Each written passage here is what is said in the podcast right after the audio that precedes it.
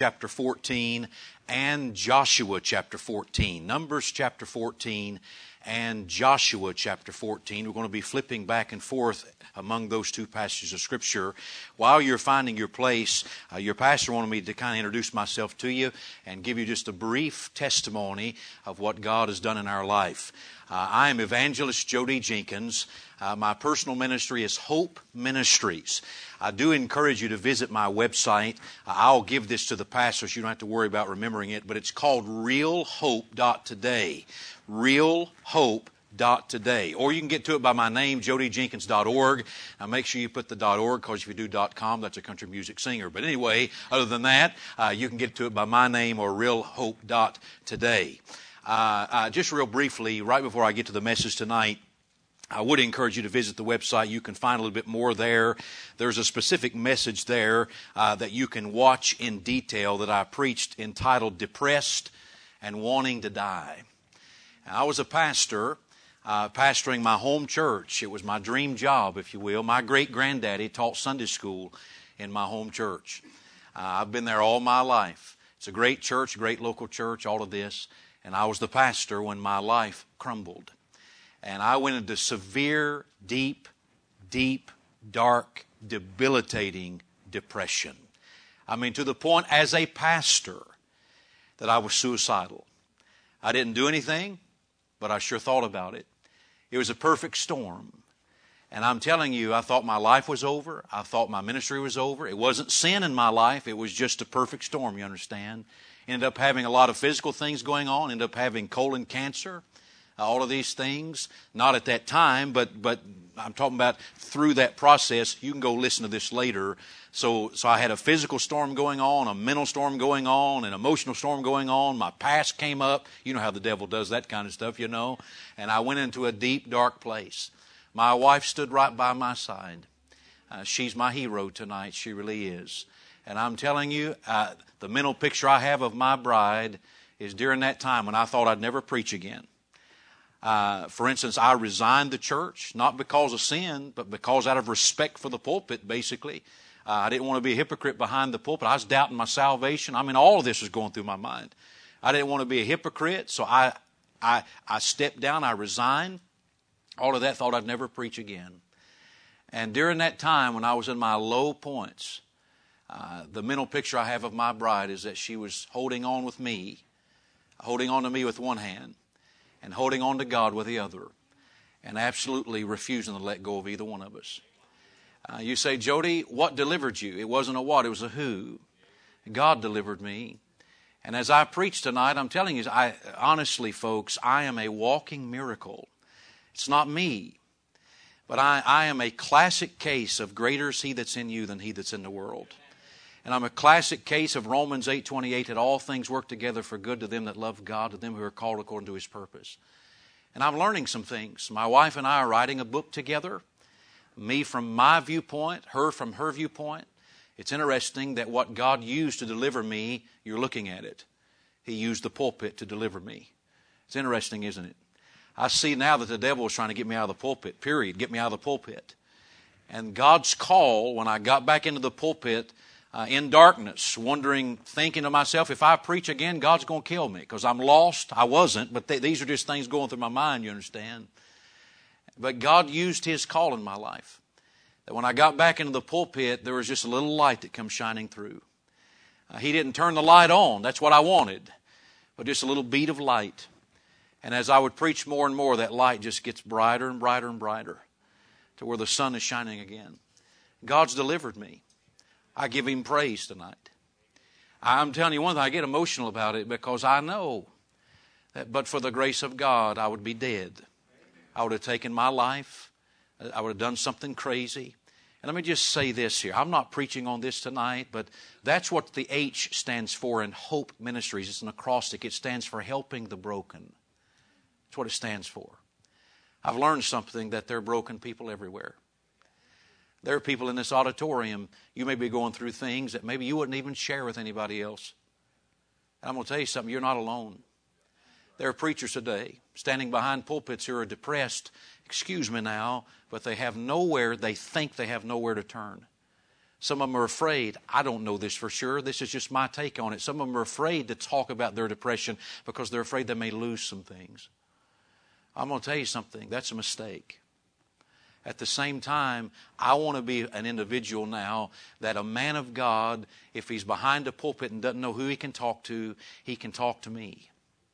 Because I'm going to tell you, and by the way, there are pastors around this country. I'm meeting with some of them. I've held meetings with them. They've got a burden to help hurting preachers.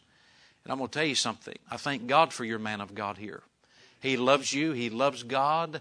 And, and, and, and listen, things are going great, but you never know what's going through his mind. You never know what he's going through. And just like he may not know what you're going through. But as you listen to me preach tonight, uh, forget about me, understand, but just think about this tonight. There's hope in Jesus Christ. If God can do that for him, surely he can do it for me.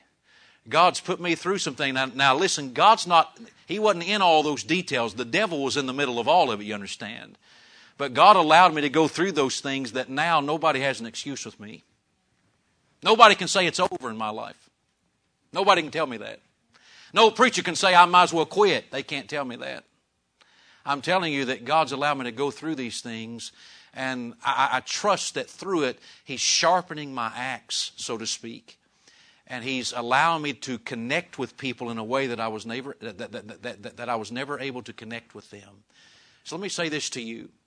You may be going through depression. You may not even know that you're going through depression, but you know something's off somewhere. Maybe there's thoughts going through your mind. You're like, where in the world is that thought coming from? Maybe I'm talking to somebody and you say, Jody, what do I need to do? You need to let somebody know. And I'm telling you this I'm here tonight. I'll be happy to stay as long as I need to tonight. If somebody needs to talk, come talk to me. I'll help you. Uh, I'll point you in the right direction please go listen to the sermon on realhope.today. Go to the sermon button. There's three sermons that you can watch there. You can watch any of them, but the one on depressed and wanting to die is the detailed message of my personal testimony. Folks, Elijah went through this. Do you understand that? Elijah went through it. If Elijah went through it, I can go through it. If I can go through it, you can go through it. You're not a weirdo, friends and stop believing the lie that there's something wrong with you. There could be physically, there could be even emotionally, but don't swallow the lie. The devil's lying to you. And I'm telling you, God can give you something like you've never dreamed. God set me free through darkness. I'm talking about He's given me a new ministry. He set me free in my mind, my emotions, there are things today that do not bother me that bothered me pre darkness. You understand what I'm saying to you? God took me to school. And I want to encourage you tonight. I'm not preaching along those lines, but I want to encourage you tonight. Uh, that may help somebody. And if you need to talk to me now, please, that's why I'm here. I'm honored to talk to you. Never be ashamed to go to your pastor. Never be ashamed of that. That's what he's here for and encourage him and let him and his wife encourage you. And if you need to talk beyond this, I'll be happy to help you any way I can. Okay? Amen. You're in Numbers chapter 14 and Joshua chapter 14. Your pastor was sharing with me his burden for these meetings. And specifically, what he mentioned to me was that he just wants people to get all in. You know, he's not the only one that wants people to get all in. God wants you all in. And tonight I want to preach to you about a Bible character that you've probably heard his name. He's a character that challenges us. Now, you're in both of these passages, but I, am going to read from Numbers chapter 14, just one verse of Scripture in verse number 24. Numbers chapter 14 and verse 24. This is God speaking, and He says this He says, But my servant Caleb, because he had another spirit with him, and had followed me fully, him will I give, uh, excuse me, him will I bring into the land whereunto he went, and his seed shall possess it. Notice what God says about Caleb. He says, Caleb had another spirit. Look at it right there, it is. Caleb had another spirit. And tonight I want to preach to you on, on this subject Caleb, the man with another spirit. The man with another spirit. Let's pray together. Father, help me tonight. And Lord, I want to publicly thank you again in front of, in front of your people here of what you've done in my heart and life. I am well aware, O oh God, that it is the grace and mercy of God that I'm even here tonight. And I pray that you'll so empower me that it's evident. I pray tonight and confess to you I need you. I cannot preach this without your help. I pray for this church. I pray for this pastor, these precious people. I pray that your blessing will rest upon them. I pray for this special outreach uh, this weekend for VBS. Would you touch it? Would you divinely send people here? And may people be saved and lives be changed. And oh God, tonight I pray that somebody will determine to be another Caleb. Somebody will determine to be somebody like this that you look at them and say they've got another spirit about them, a spirit that you like guide my thoughts and use me tonight in Jesus' name. Amen. We can all remember the story beginning in Numbers chapter 13 when the Lord told Moses to send a man from every tribe to spy out the land of Canaan. Among those 12 spies was a man by the name of Caleb. And when these spies came back, 10 of them gave an evil report that discouraged the people. However, Caleb, who we're studying tonight, along with Joshua, gave a good report in which the people did not follow. Now, as a result of the people's disbelief, God sentenced them to a life of wilderness wandering. And while the Lord is in progress of passing sentence on these unbelievers, he speaks concerning Caleb in verse 24. I've read it here. He says, But my servant had another spirit. In other words, there was something different about Caleb when compared to the others around him. Can I put it this way? He didn't go along with the crowd of his day, he had another spirit. He didn't go along with the doubts and fears of his day. No, he had another spirit. He didn't go along with the peer pressure all around him. No, he had another spirit. And as we fast forward, don't turn there yet, but in, but as we fast forward to Joshua chapter 14, cause you're in both passages, he's now 45 years older here in, in Numbers 14, he's 40 years old, and Joshua 14, he's 85 years old. And when you compare these two passages, we see that even 45 years later, Caleb still has this other spirit that calls God's blessing on his life. Let me pause here tonight and say, in the world, I'm talking about in a world full of doubts and fears, may God raise up some Calebs with another spirit in a world where many are just going along to get along, God give us some Calebs with another spirit. In a world of compromise and ungodliness, God raise up another Caleb with another spirit. Make no mistakes about it, when compared to the world around him and sin running rampant, disbelief on every hand, and ungodliness breathing down his neck, does that sound familiar to anybody?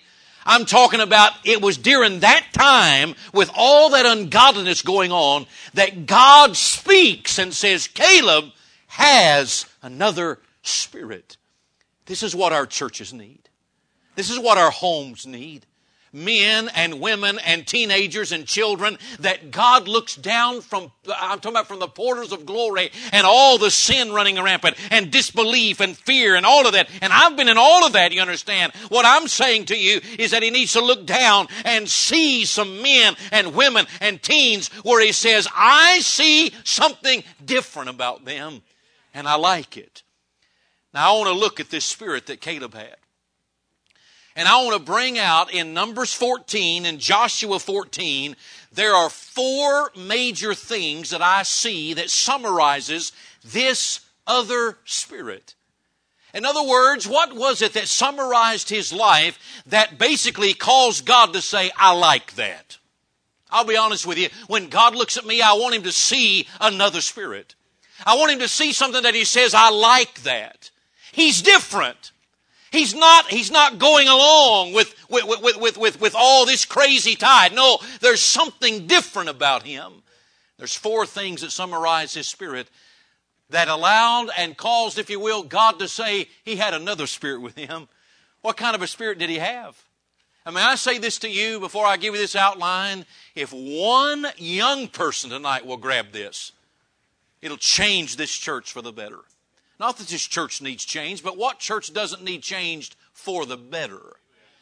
If one, I hope many of you get it, but if one of you get it, it'll change so much and mean so much to the work of God. What kind of a spirit did he have? It's a simple outline tonight. Number one, he had the spirit of just believing God's word. Make no mistakes about it, Caleb had the spirit of believing whatever God told him. You're in Numbers chapter 14. Flip back to chapter 13. Let me show you something here. We're going to compare now between when he's 40 and when he's 85. So stay with me here.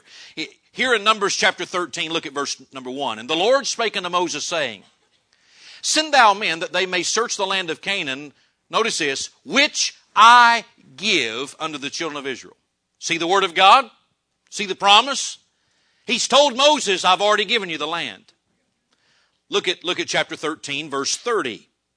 This is after they, the spies go, they come back, 10 of them are discouraging the people, but notice, notice, notice verse, verse number 30. But, and Caleb stilled the people before Moses and said, Let us go up at once and possess it, for we are well able to overcome it. Look at chapter 14, verse 6. And Joshua the son of Nun and Caleb, there he is, the son of Jephunneh, which were of them that searched the land rent their clothes and they spake unto all the company of the children of Israel saying, the land which we through to search it is an exceeding good land. If the Lord delight in us, then he will bring us into this land and give it us a land which floweth with milk and honey. Do you see spirit here? Only rebel not ye against the Lord, verse 9. Neither fear ye the people of the land, for they are bread for us. Their, their defense is departed, and the Lord is with us. Fear them not. See, God said, I've already given you the land. But these other 10 come back and say, We're not able, we're not able. There's giants there. We're just like grasshoppers. And Caleb, along with Joshua, we're talking about Caleb, he steals them and says, Wait a minute, God is enough to give us this land. Now, look at, look at Joshua. Hold your place here now because we're going back and forth. Look at Joshua chapter 14 and see how he has this same spirit of just believing what God says. Look at Joshua chapter 14, verse 6.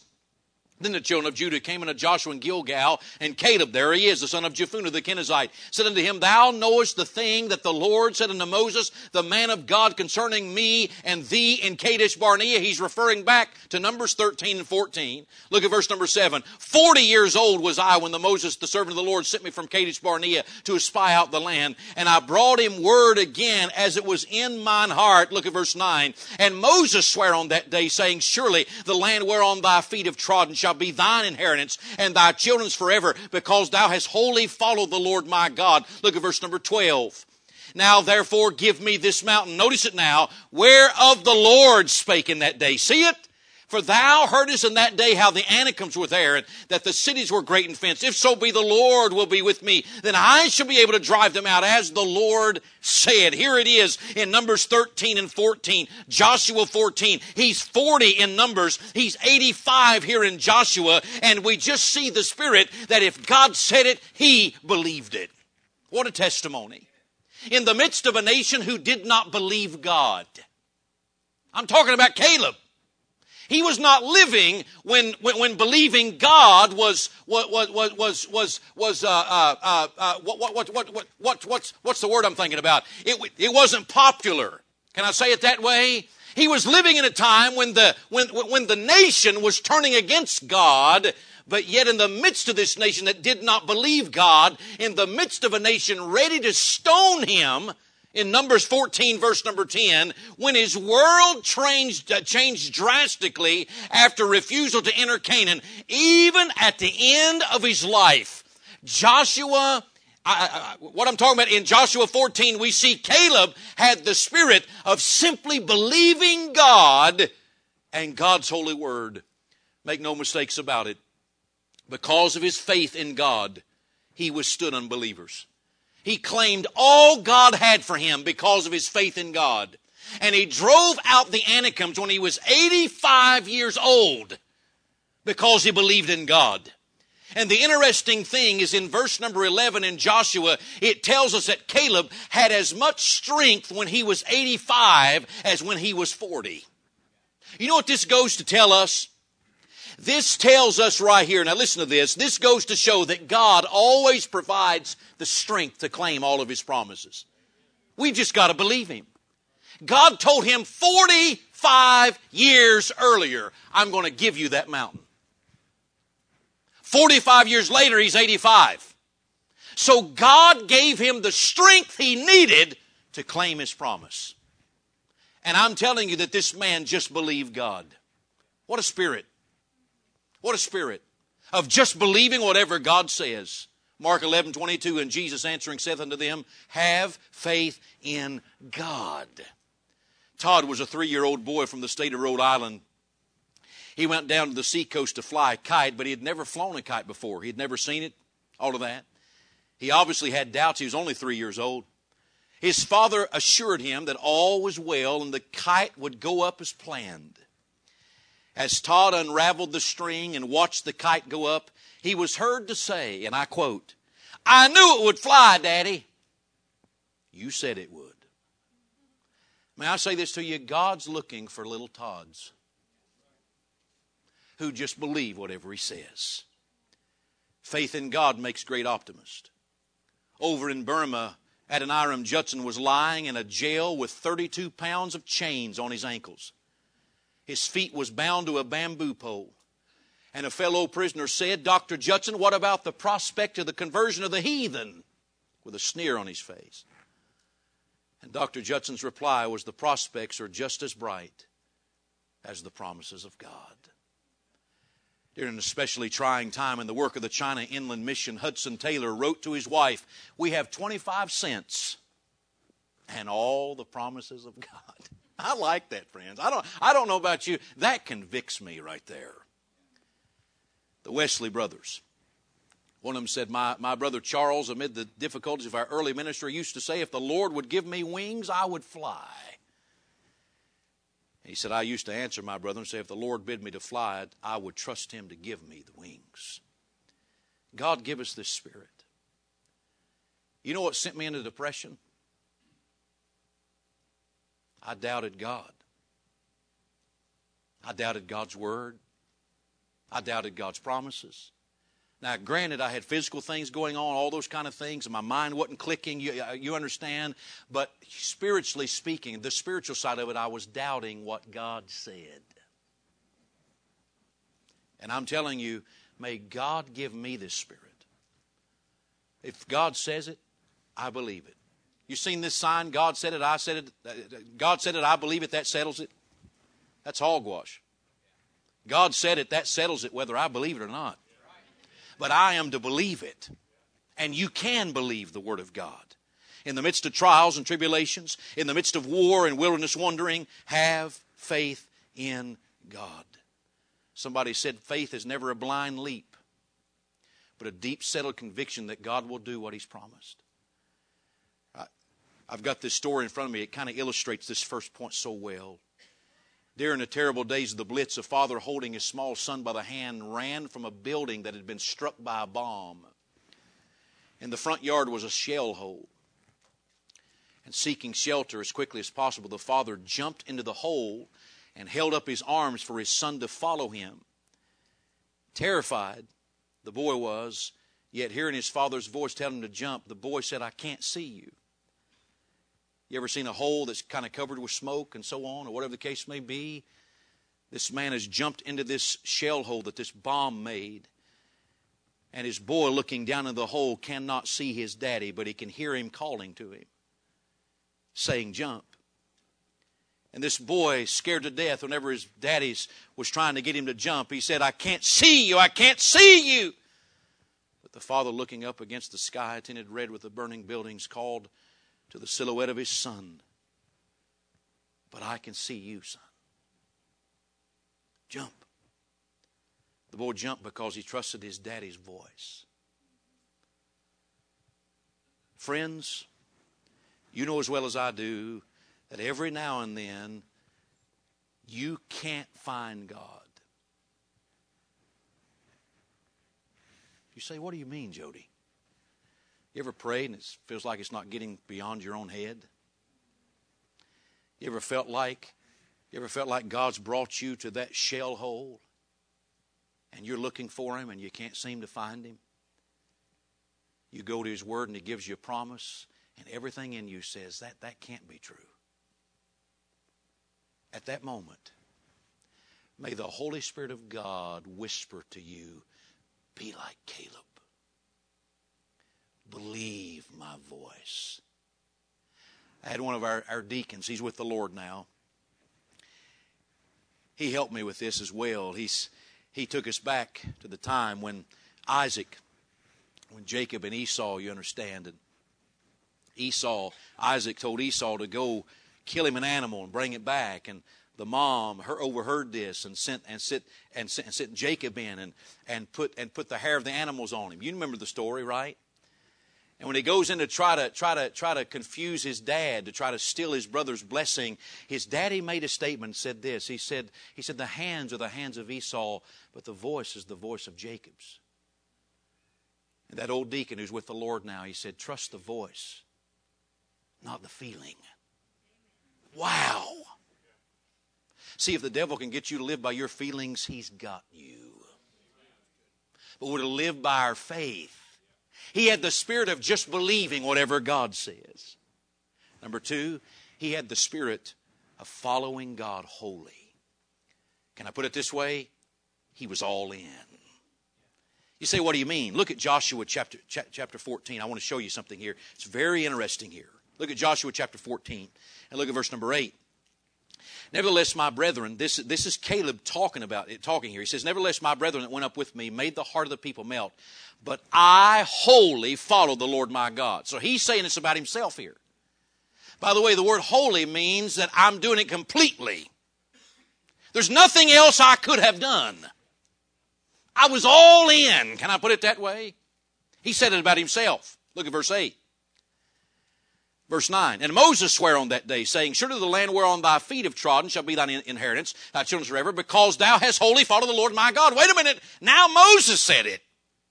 It was 45 years earlier, but Moses said it. You know, it's one thing to say it about yourself, I can't do anymore. I'm all in. There's nothing else that God expects from me. Caleb said that about himself. Moses said that about Caleb. But wait a minute. Flip back to Numbers chapter 14, and let me show you something here. See, when the Bible says he completely followed the Lord, the Hebrew word here is full of meaning. It describes a man who gives himself entirely and completely to God.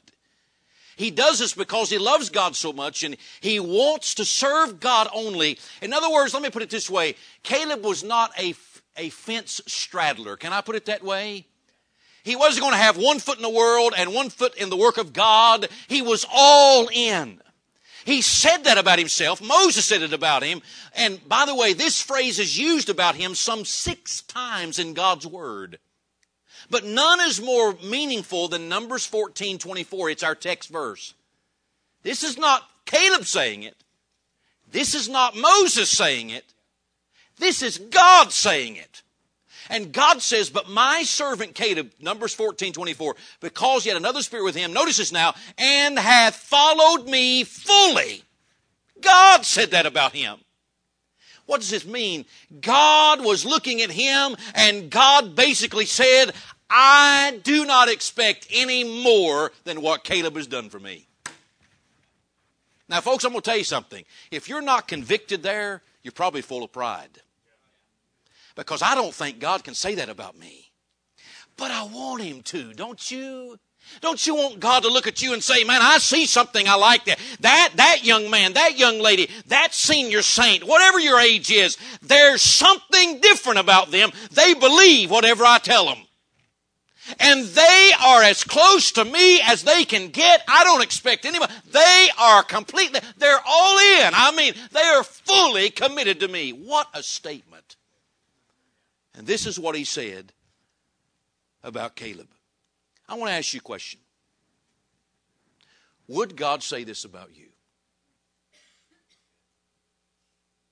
Would he even consider saying this about you? By the way, this means your secret life's right. This means your private life's right. This means you're serving. This, you, eh, eh, there's so much that could be said here, and I'm not going to preach that, but I'm asking you a question. Have you really sold out to God? I mean, completely. God, I'm yours. My answer is yes. I don't care what it is. I don't care where it is. I don't care what you want me to do. My answer is yes. I want to get as close as I possibly. Have you truly gone all in for God. We live in a world, let's just be honest, where it's casual Christianity. God doesn't expect casual Christians, He expects and He deserves committed Christians. When Julius Caesar landed on the shores of Britain with his Roman legions, he took a bold and decisive step to ensure that success of his military venture would take place. He ordered his men to stop on the edge of the cliffs of Dover, and he commanded them to look down at the water below. And to their amazement, they saw every ship in which they had crossed the channel engulfed in flames. See, he had deliberately cut off any possibility of retreat. Now that his soldiers were unable to return to the continent, there was nothing left for them to do but to advance and conquer, and that's exactly what they did. Can I put it this way? God wants some of us to burn our boats. There are too many Christians say, well, I'll try this for a while, but as soon as a heartache hits, you, are you, done. You quit. It's over. I about did that myself. Matter of fact, I did for several months. And I was wrong. I'm telling you, does God have all of you? Three girls were talking about their dads, and one said, My dad is a doctor and he practices medicine. Another one said, My dad's an attorney and he practices law. The third one said, My dad's a Christian, but he doesn't practice that anymore. Don't be like that. The story is told of a man who rode in his car as it was being towed to be repaired. And when they arrived at the repair shop, the tow truck driver uh, told him, said, I didn't, I didn't think I was going to make it up that big hill. The man said, I didn't either. That's why I kept the brakes on so we wouldn't roll backwards. In other words, friends, to live without total dedication to Christ is the same thing as trying to go forward and to hold back at the same time. You're missing out when you hold out on God. Charles Spurgeon tells he told about the deep love and devotion that French soldiers had for their leader, Napoleon. He noted that it was not at all unusual for a mortally wounded soldier, in other words, this soldier's going to die, to raise himself up on one elbow and give a final cheer to his reverend uh, uh, uh, uh, general. And if by chance the dying man saw Napoleon nearby, he would, with his final breath, shout a statement that perhaps one of the most eloquent expressions of all, however, came from the lips of a soldier who had been shot in the chest. If you can imagine this. And as the surgeon was attempting to remove the bullet from this man's chest, the suffering man was heard to whisper, If you go much deeper, doctor, you'll come to the emperor. In other words, what he was saying is that all I have in my heart is my commander. And if you cut me much deeper, you're going to find Napoleon. You know what's sad? Is when human beings commit themselves with that much zeal to another human being. When God's children, it's a rarity. Let's just be honest, it's a rarity. For any, any child of God, young and old, it's a rarity for somebody to truly be sold out. That needs to change. Let me ask you a question, husband and wife. Have y'all are married in here, would you raise your hand? Let me ask you a question. I, am talking because because I am too. Let me let me ask us all a question. Are you satisfied if your mate is 85 percent yours? Are you satisfied if they're 95 percent loyal? Are you satisfied if they're 99.999 and all the nines in the world faithful? No. You want their complete loyalty, right? And you should. Why should I want that out of my wife and just treat God as, ah? I'm going to tell you something, friends, it's sickening. This is what God says makes him sick in the book of Revelation. I would that you were cold or hot, but because you're lukewarm, I'll spew you out of my mouth, what he said. In other words, it makes me sick. And I'm telling you, we need this. William Booth, he said this. He said, I'll tell you the secret. God has had all that there was of me. There have been men with greater brains than I, even with greater opportunities, but from the day I got the poor of London on my heart and caught a vision of what Jesus Christ would do with with me and them. On that day, I made up my mind that God should have all of William Booth there was. And if there's anything of power in the Salvation Army this many years ago, obviously, it's because God has had all the adoration of my heart, all the power of my will, and all the influence of my life. Can you say that about yourself? Kreisler, he was a famous violinist. He testified to the point when he said, Narrow is the road that leads to the life of a violinist hour after hour, day after day, week after week. For years, I lived with my violin. There were so many things I wanted to do that I had to leave undone. There were so many places I wanted to go that I had to miss if I was to master the violin. The road that I traveled was narrow road and the way was hard. And I say, sure it was. But God help us to give God the allegiance that man gave to an instrument. Do you have this spirit of completely following God, holy, wholehearted, all in? Number one, he had the spirit of believing whatever God says. He had the spirit of completely following him, wholly following him, committing completely, what, whatever makes the most sense to you there. You get it. He's completely devoted. Number three, he had the spirit of depending on God for victory. We see this in Joshua. Look at Joshua chapter number chapter 14, verse 12. This is Caleb still speaking, and he said he, he's talking about give me that, give me that mountain. He's telling Joshua, give me that mountain that Moses spoke of, that God's promised. Look at verse number 12. Now therefore give me this mountain whereof the Lord spake in that day. For thou heardest in that day how the Anakims were there, and the, fen- and the cities were great and fenced. Notice this now. Notice, notice where his dependence is. If so be the Lord will be with me then I shall be able to drive them out, as the Lord said. You see his dependence here? See, something else that summarized Caleb's spirit through his life was not only how he just believed whatever God said and he committed himself completely to God, but he depended on God for victory. Through his life, you just see his dependence. Numbers 14, 6 through 9, Joshua 14, 12 here, even though he already had God's promise. He already had God's promise. He wanted to make it clear that it was that he was not depending on his ability. He was not depending on his know-how. He was not depending on his military whatever he had there, but he wanted the, he wanted the people to know that he was depending on God to give him this mountain. His confidence was not in himself, but in God. In other words, can I say it this way? Caleb was truly a humble man. Hey, you know what humility is? Some people think humility is throwing, throwing dust and ashes. Oh, woe is me. No, that can be a form of pride. You know what true Bible humility is? Give me that mountain that God said. And I'm going to tell you, when I get it, it's not going to be me. It'll be because He helped me get it. That's Bible humility. It's depending on God, not self. M.R. DeHaan used to say humility is something we should constantly pray for, yet never thank God that we have it.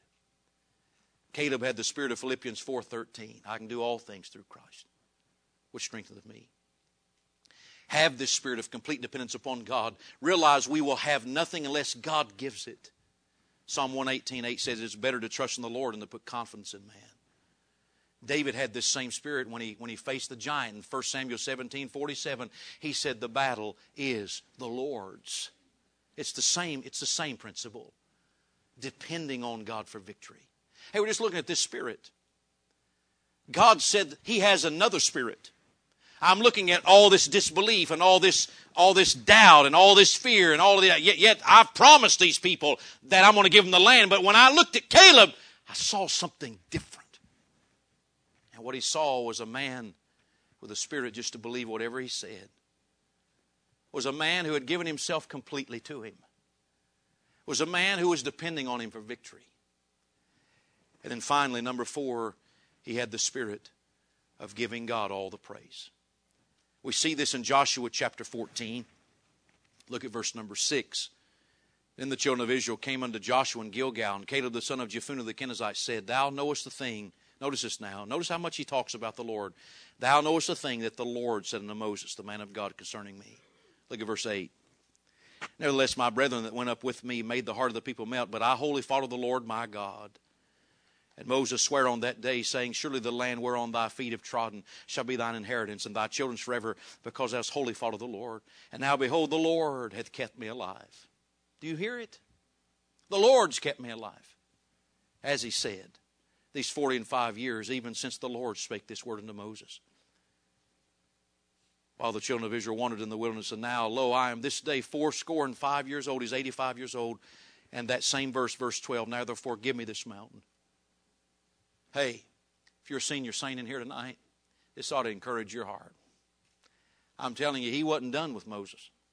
Excuse me, he wasn't done with Caleb, even when he was 85 years old. He had more for him to do. And he's saying, as an 85 year old man, now give me this mountain. Whereof the Lord spake in that day. And he says, If so be, the Lord will be with me, and I shall be able to drive them out, as the Lord said. What a spirit. One of the interesting things about Caleb's spirit is it was one of praising his God. You'll notice how often the Lord was mentioned when he opened his mouth. As a matter of fact, any time in the Word of God when Caleb is speaking, look who he's speaking about. He's speaking about the Lord. His praise was not about himself. And can I say it this way? He was a pretty good warrior, friends.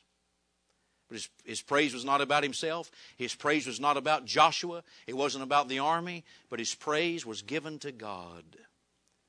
He had the spirit of taking credit for nothing, but giving God all the praise.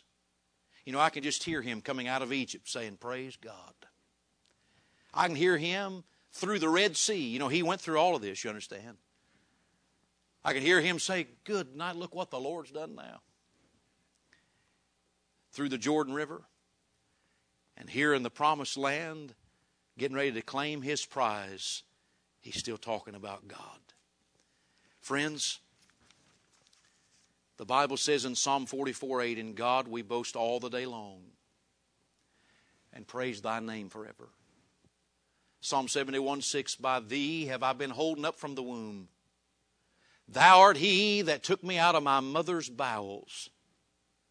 My praise shall be continually of thee. Psalm 107, 8, 15, 21, and 31. Oh, that men would praise the Lord for his goodness for his wonderful works of the children of men. Hudson Taylor was scheduled to speak at a large Presbyterian church in Melbourne, Australia. The moderator of the service introduced the missionary in eloquent and glowing terms. He told the large congregation all that Taylor had accomplished in China and then presented him as, as and I quote, our illustrious guest. Taylor stood quietly for a moment, then opened his message by saying, Dear friends, I am the little servant of an illustrious master. Wakefield tells the story of the famous inventor of the telegraph, Samuel Morse, who was once asked if he ever encountered situations where he didn't know what to do. Samuel Morse responded more than once, and whenever I could not see my way clearly, I knelt down and prayed to God for light and understanding. Morse received many honors from, from, from his invention of the telegraph, but felt undeserving and said, and I quote, I have made a valuable application of electricity, not because I was superior to other men, but solely because God, who meant it for mankind, must reveal it to someone, and He was pleased to reveal it to me. Not going to find that probably in your public school notebooks, friends. His first message was, What hath God wrought? God give us praise to God. I'm telling you, in good times and bad times, and there are both, in happy times and sad times, Caleb was a man, hey, get it, he was sentenced to dwell in the wilderness for 40 years, too, friends. He knew he was supposed to be over there 40 years earlier. Did he get bitter at God? No. He comes out on the other end when he's finally on the other side. And he looks back and he says, God has kept me alive. What a spirit. I'm concluding this. It doesn't mean you're concluding, okay?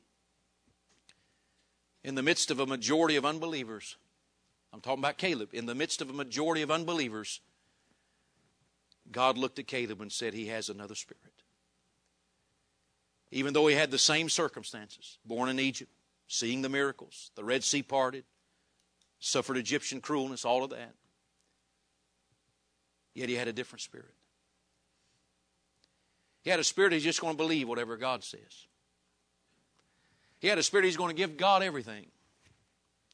He had a spirit he's going to depend on God for victory and he's going to give God all the praise. For 45 years, Caleb's vision burned in his heart. He wasn't content with the average. He wanted all God had for him. And as a result, God rewarded him with a place called Hebron. And if you look up the meaning of that place, you know what it means? It means fellowship. Can I say it this way?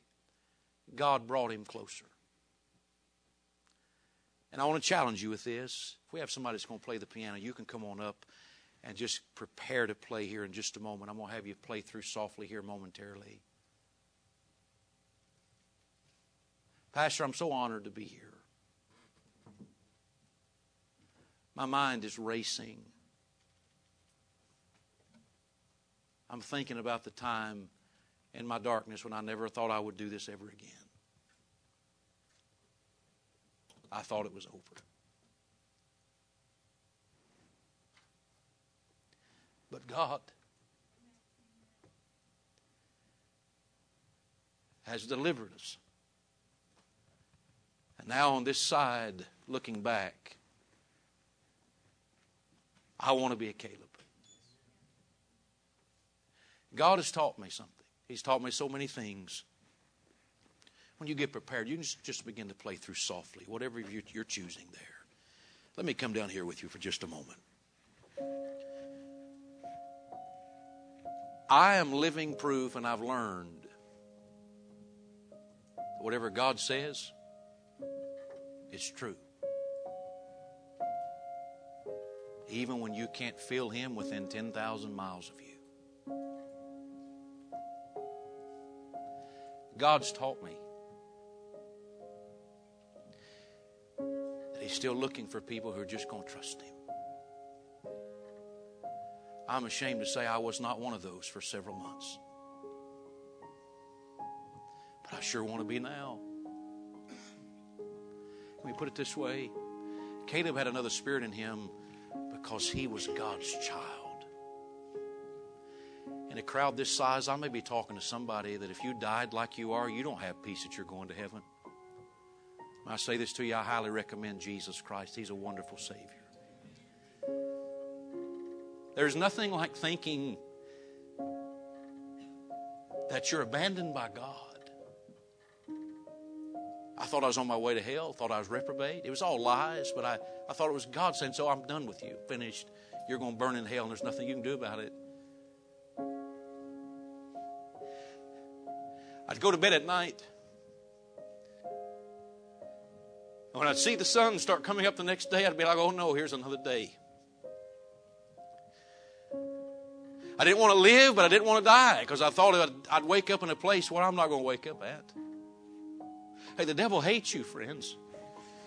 He had me in his clutches. But there came a time, I can't, I can't explain it, there just came a time when God stepped in, like in Job's life, when, when, when the Bible says he turned my captivity, it's as if God stepped in and said, That is far enough, devil. No more. No more. And now I get to preach to you. I'm not worthy of this. God's been so good to me. I want to finish well. I want to run into his arms. Some people, when they see Jesus, they may shout. Nothing wrong with that. When I feel the presence of God, I cry. And I really think when I see Jesus, I'm just going to cry like a baby. I'm not worthy of this. And I'm going to tell you something. Young people, older people, if you don't know Jesus, you ought to run to this altar. So I want, I want to know Jesus who changed your life, Jody. I want to know Jesus that when you were at the bottom, I mean, I was at, I, I can't explain, I can't even explain it to my wife. I mean, I was at the bottom. I thought it's done. Thought I was going to burn forever. God has stepped in and helped me see I was believing lies. when you trust God, He gives you peace. I'm not concerned where I'm going when I die. I know where I'm going when I die. I've trusted Jesus and Jesus alone. Have you? If your answer is yes, rest in Him. Believe whatever He says. If you haven't, you can tonight. If you have, and you say, I know I have, I've trusted Christ. Don't you want God to look at you and see another Caleb? Don't you want that? That's what I want. And that's what you should want too. So here's the invitation every head bowed, every eye closed. How many tonight say, Jody, I'm glad I'm going to heaven. I'm glad I'm saved. I'm glad I'm born again. I'm not trusting my works. I'm trusting Jesus to get me to heaven. I know I'm saved. Would you raise your hand? You know that. God bless you. You can put your hand down. By the way, never get over that. Some of you could not raise your hand. May I say this to you? Thank you for being honest. It all starts with honesty, it really does. And may I encourage you, if you could not raise your hand, may I encourage you with something? Don't listen to what the devil's telling you. Don't let him lie to you. Here's what God says Today's the day of salvation. Now's the accepted time. Here's what God says He's not willing that any should perish, but that all should come to repentance. Is there one tonight you say, Brother Jody? I cannot raise my hand saying I know I'm saved, but I want to. I'm not going to come to your seat. I'm not going to embarrass you. I'm not going to draw attention to you. I just want to know how to proceed here. If you say, Jody, I do not have peace that I'm going to heaven, or maybe you know you're not going to heaven, but you say, Jody, I want to know Jesus as my Savior. I want peace. I want to know that my sins are forgiven, and I want to know that at least I'm going to heaven. I don't know that tonight, but I want to know that tonight. Is there somebody like that? I'm not going to come to your seat, not going to embarrass you in any way. But if that's you, would you raise your hand? You say, Pray for me. God bless you. I see that hand. You can put your hand right back down. Somebody else, you say, Pray for me. I want to know this. If you raise your hand for that question, in just a moment, we're going to have an invitation. And it's exactly what I'm calling it. We're inviting you. We're inviting you to Jesus Christ. And when the invitation is given, I want to have the pastor, if he wouldn't mind, just to kind of stand down front right here in front of me. And we would love for somebody to take a Bible and share the gospel story with you. Now, let me tell you what's going to happen. The devil's going to lie to you, he's going to try to keep you in your seat. Oh, what will people think? Uh, listen, I'll tell you what people will think who are right with God. They'll rejoice because tonight God is speaking to your heart. So, in just a moment, when we respond, I want you to come and I want you to let the pastor know that you need to be saved. You want to know Jesus as your Savior. The rest of you in here tonight, you say, Jody, would you pray for me? I'm saved. I'm a born again Christian, but I want to be a Caleb. Hey, you're not playing games you really want to be a Caleb, and you say, Would you pray for me? I want God to see in me what He saw in Caleb. If that's you, would you raise your hand? Be honest about that. You say, Boy, that's me. I really do. Would you do this? When you respond, it helps others to respond. Why don't you just get out of your seat right now and come and say, God, would you make me like this? Would you give me your spirit? Would you give me this spirit of Caleb? Would you help? Would you help me to have this same spirit? Come on. Is there somebody at the altar you say, Brother Jody, I'd like for somebody to pray with me? Is there somebody like that? Would you raise your hand? Anybody at the altar that would like for somebody to pray with you? There's a young boy right over there. He wants somebody to pray with him. Right over there, all the way against the wall somebody say, Jody, would you pray for me? I want somebody to pray with me. Anybody like that? Would you raise your hand? Don't be, don't, don't, don't be ashamed of that. Anybody at all? You say, This is it. This is it. May God help us. May the Lord help us, no doubt about it.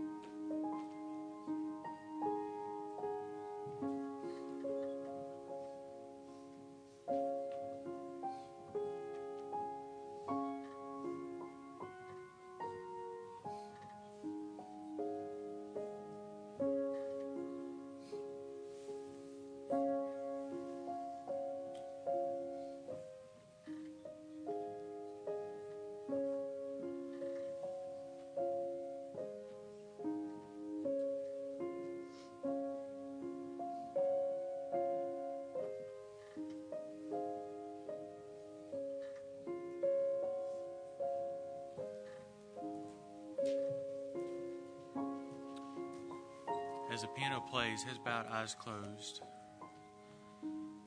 Tonight, as you're sitting there in your seats, heads bowed, eyes closed, I want to know how to pray for you. And I know there's no doubt Lord's working in many lives tonight. Tonight, as you're sitting there, again, heads bowed, eyes closed, you say, I'm not going to call anyone out. You say, Pastor, if no one else needed this message, I needed this from the Lord tonight. Would you just slip up your hand? Praise the Lord. Praise the Lord. Lord, we thank you for your goodness tonight.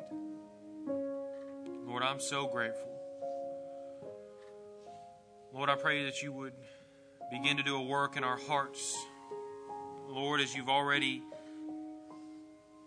Lord, gotten our attention, I pray that, Lord, there will be some that will find themselves saying, I'm all in. I'm given. Lord, wherever you send, I'll go. Lord, whatever you ask, I'll do. Lord, I pray we'd find ourselves tonight saying, No more games. No more going through the motions. No more waking up and just saying it's another day and just floating on through. Lord, we find ourselves saying, I want to give God my best. I want to give my all. Lord, I pray that you'd move us to action. Lord, tonight, if there's one who says, I want to surrender, I just don't know. Lord, may you deal with the unknown, and Lord, bring us to a place of faith where we say, The unknown no longer matters, just His perfect will. Lord, I pray that you would deal with us. Lord, this is just the start of decisions. Lord, tonight as we go home, I pray that we would continue to allow you to speak and deal with us, and Lord, that we'd follow through. Lord, that tomorrow morning we'd wake up with a, a desire to get into the Word and to fellowship with you and to find ourselves gleaning from your Word. I pray that we'd find ourselves fellowshipping through prayer. Lord, that if there's any commitments that have been made tonight, Lord, that they'd be followed through tomorrow. Lord, that if any decisions have been made, Lord, that they be made public, Lord, that you're doing a work in our lives. Lord, I thank you for Brother Jody. Lord, we're so grateful for the messenger. Lord, we're so grateful for the message. And we thank you for how you work, Lord, and you always bring us to the place, Lord, of understanding that there's something right in front of us, Lord, if we just believe. Lord, I thank you for the testimony of Brother Jody and, Lord, what you've done in his family's life, what you've done in his life. Lord, I thank you that as he stood in this pulpit, he didn't say, Look what I've done, but he continued to point us to you, saying, What, what God has done. Lord, I pray that you'd help us now. Lord, that you'd guide us and direct us. Lord, that we'd be given thank you for how you've worked. I pray that you've received all the honor, all the glory. And Lord, that we'd find ourselves praising you. I pray that you would, Lord, as we go our separate ways here in a little while, Lord, that you provide us the safety we need to get home and the safety to return back on Sunday. Lord, we thank you for your goodness. We thank you for your grace. We thank you for all the many blessings. I pray that you'd help us now.